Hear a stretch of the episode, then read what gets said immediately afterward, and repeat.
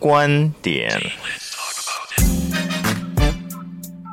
时事、教育、生活、财经、科技或流行，让我们分享不同的观点，拓展我们的眼界。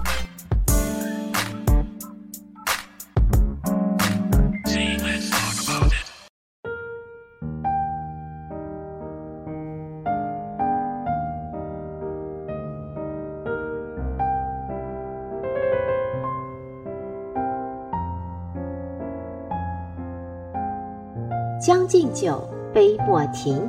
岑夫子烹茶煮酒，谈人生百态，看世事变化。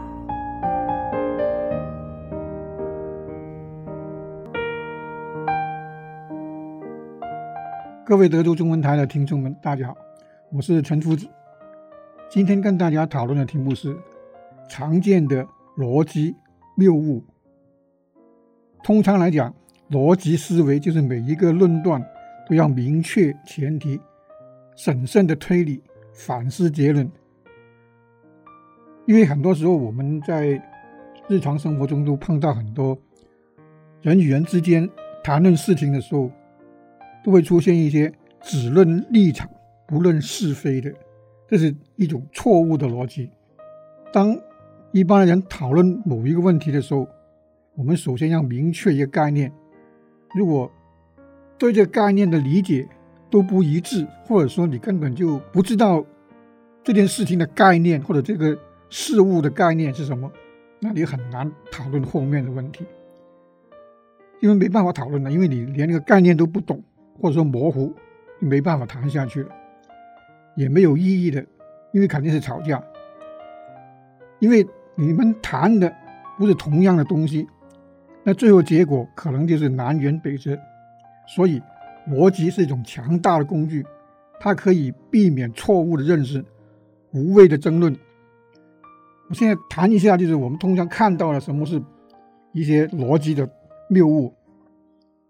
譬如说，有些人是故意歪曲别人的观点，他为了更加轻松的攻击别人，或者为了让自己的观点显得更加合理。夸张、歪曲，甚至凭空创造了别人的观点，这就一就是一种极端不诚实的行为。但是，这是很普遍的现象。譬如说，有一个人讲，假如说我们举个例子，啊，我们国家应该投入更多的资金发展教育，因为教育啊是怎么怎么样，就说这个问题。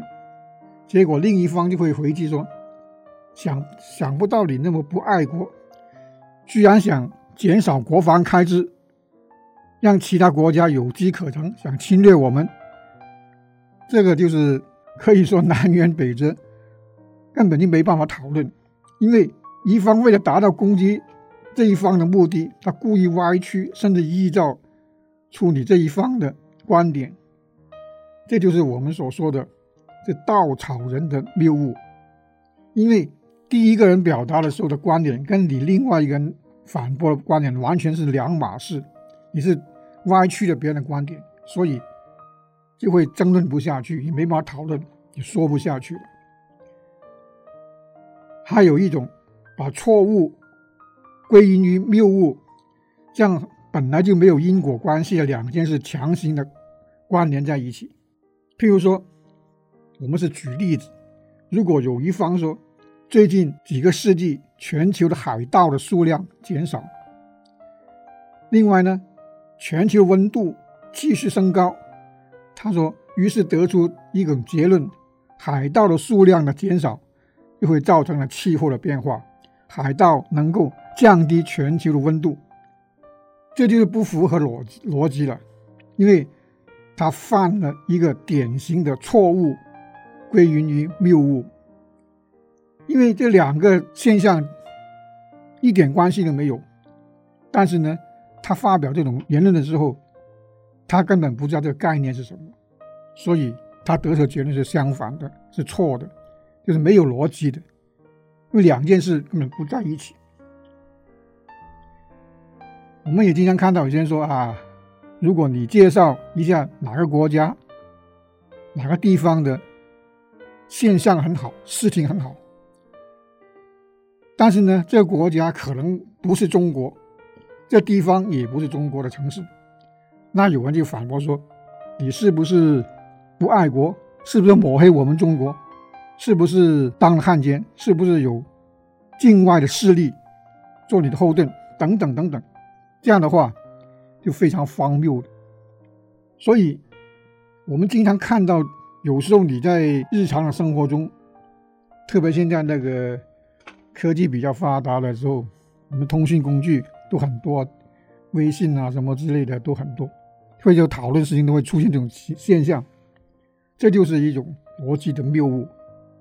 还有一种呢，当别人批评的时候，他会用批评别人来回应别人的批评，什么意思呢？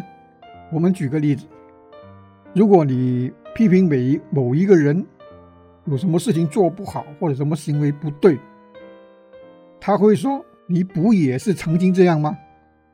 就两个人在争论的时候，他一方不去分析自己的论证是否存在逻辑的谬误，反而回应了：“你之前不也犯了这个错误吗？”就是用一种虚伪的谬误，用批评别人来回应别人的批评，这也是不符合逻辑的。就是这种心态，想通过用批评回应批评的方式，免去了为自己辩护的责任。通过这种方法来暗示对方是个虚伪的人，而且不管对方是否虚伪，那种这种反应其实都是在逃避别人的批评，因为他觉得你批评他，他的没有面子，或者说他不接受你的批评，或者说逃避，这就是一种逻辑的谬误。有一些呢，自己不懂的，他就觉得是错的。你要举个例子，什么什么东西怎么样怎么样？因为他不懂，他说觉得是你是错的。对于自己不明白或者说知识水平不够、不能了解的东西，他不是去学，而是认定一个事物可能是假的。所以要搞懂一些复杂的概念，比如说生物进化。需要一些专业的知识背景，但是有些人自己不懂，他认定这些错概念是错的，因为从他认知来讲，他对这些方面的知识不懂，或者说对某些信息，对世界上发生很多事情，他根本就没办法了解，他就觉得是错的，因为他没有见过，他也没有受过这方面的教育，也没有信息，他也没有学过。好像我举个例子，如果有人指着一块石头说：“你说进化论是真的，那你让这块石头进化成人给我看看。”这就是一种荒谬的，就是说他并不懂，他不了解什么叫做进化论，所以他就指着一块石头，要你说把这块石头进化成人给我看看。他说出来也非常可笑。如果有人说，创造财富不是劳动，而是智力。而另一方马上反驳说：“你躺在这不动，给我赚个一百万试试。”因为他不是虚心的请教，为什么思想和智慧是财富的源头？他不懂，他以为只有劳动力才可以创造财财富，他不知道，或者说他不明白，那思想、智慧可以产生财富。而是用自己的强盗逻辑去质疑，这就是一种非常幼稚无知的这种事情。相似的，我们在生活上见得非常之多。因为他不懂，他就会去质疑你，他觉得你是错的，因为你没有了解这事情的概念是什么东西。好像我们现在看世界杯足球比赛，很多人连那个足球的比赛规矩都不懂。